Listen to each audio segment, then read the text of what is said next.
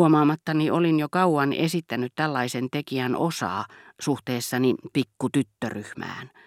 Mikäli Giselle sanoessaan nimenomaan oli ajatellut määrättyä tyttöä, joka oli halukas lähtemään matkoille Albertinin kanssa heti kun tämä jonkin tekosyyn varjolla olisi jättänyt minut, ja päättänyt kertoa ystävättärelleni, että hetki oli tullut tai koittaisi kohta, niin Giselle olisi mieluummin antanut hakata itsensä kappaleiksi kuin sanonut sen minulle.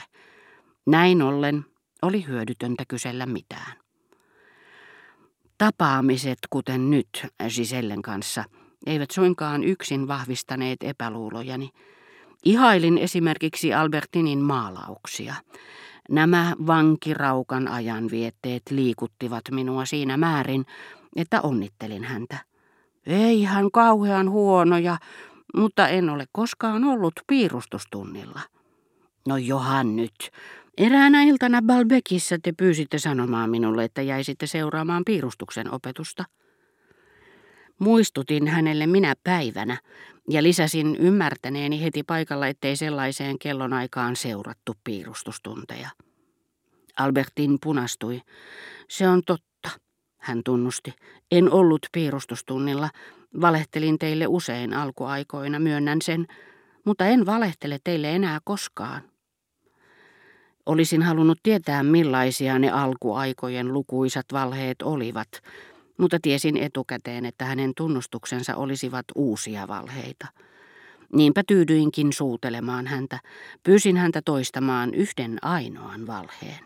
Hän vastasi, no esimerkiksi, että meri-ilma ei sovi minulle. Moinen pahansuopuus vei minulta inttämishalut. Saadakseni hänen kahleensa tuntumaan kevyemmiltä, mielestäni oli taitavinta uskotella, että katkaisisin ne itse. Sillä hetkellä en kuitenkaan voinut uskoa hänelle tätä valheellista suunnitelmaa. Olihan hän hetki sitten niin kuuliaisesti palannut Trocaderosta. Sen sijaan, että olisin pahoittanut hänen mielensä uhkaamalla erolla, saatoin korkeintaan pitää omana tietonani kiitollisen sydämeni kehittämät unelmat lopullisesta yhteiselämästä. Katsellessani häntä minun oli vaikea olla puhumatta niistä, ja saattaa olla, että hän sen huomasikin. Ikävä kyllä unelmat eivät ilmetessään ole tarttuvia.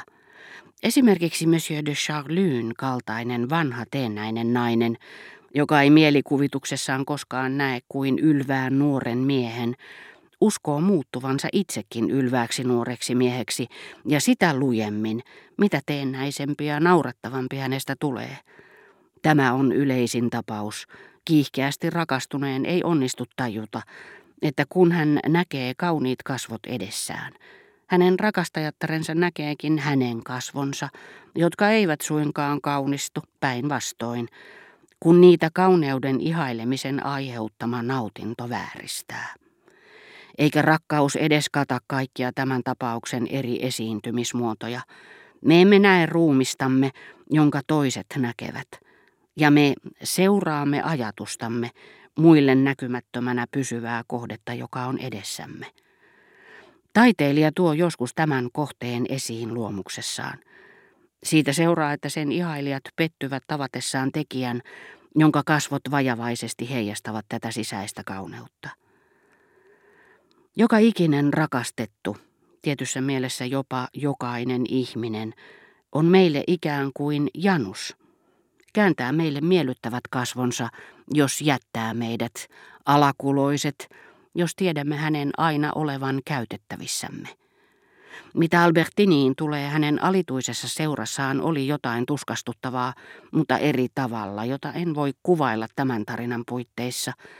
Hirvittävää, kun toisen ihmisen elämä on kiinni omassa kuin pommi, jota ei voi päästää irti syyllistymättä rikokseen. Mutta ottakaamme vertauskuvaksi valo- ja varjopuolet. Vaarat, huoli ja pelko siitä, että toinen jonakin päivänä uskoo vääriä, mutta todennäköisiä tietoja, joita ei enää pysty selittämään. Kaikki tämä tuttua hullun seurassa eläville. Säälittelin esimerkiksi paronia, joka eli Morellin kanssa. Samassa muisto iltapäivän kohtauksesta paisutti rintani vasemman puolen toista painavammaksi – jos jätämme syrjään suhteen, joka heillä joko oli taikka ei, Herra de Charlie ei varmaankaan aluksi ollut huomannut, että Morel oli hullu. Nuoren miehen kauneus, hänen typeryytensä ja ylpeytensä olivat ilmeisesti estäneet paronia etsimästä niin kaukaa, kunnes sitten koittivat melankolian ajat, jolloin Morel syytti paronia surustaan, voimatta selittää miksi, ivasi tämän epäluuloisuutta väärin, mutta äärimmäisen kekseliäin perustein. Uhkaili häntä epätoivoisilla ratkaisuilla, joiden keskellä kukoisti mitä ovelin huoli omasta, välittömästä edusta. Tämä kaikki on vain vertailua. Albertin ei ollut hullu. Sain sinä päivänä kuulla kuolintapauksesta, joka suretti minua suuresti. Bergotten kuolemasta. Hänen sairautensa tiedettiin kestäneen jo kauan. Ei sen luonnollisen taudin, mihin hän ensin oli sairastunut. Luonto ei juuri näytä pystyvän synnyttämään kuin jokseenkin lyhytikäisiä sairauksia. Mutta lääketieteellä on taito pitkittää niitä. Lääkkeet, niiden tuoma helpotus, pahan olon tunne, minkä lääkityksen lopettaminen taas herättää, muodostavat valessairauden, jonka potilas lopulta tottumuksen avulla vakaannuttaa, tyylittelee. Saavathan lapsetkin säännöllisesti yskänpuuskia vielä kauan sen jälkeen, kun ovat parantuneet hinkuyskästä. Sitten lääkkeiden teho heikkenee. Niitä lisätään. Ne eivät enää tee yhtään hyvää, vaan ovat jo alkaneet tehdä pahaa tämän pysyvän huonovointisuuden välityksellä. Luonto ei olisi sille niin pitkää ikää suonut. On suuri ihme, että lääketiede voi miltei siinä, missä luontokin, pakottaa pysymään vuoteessa, jatkamaan kuoleman uhalla jonkin rohdon käyttämistä. Siitä alkaen keinotekoisesti oksastettu tauti juurtuu, muuttuu toisen asteen taudiksi, mutta silti oikeaksi vain sillä erotuksella, että luonnolliset sairaudet paranevat. Lääketieteen luomat eivät koskaan. Se nimittäin ei tunne paranemisen salaisuutta.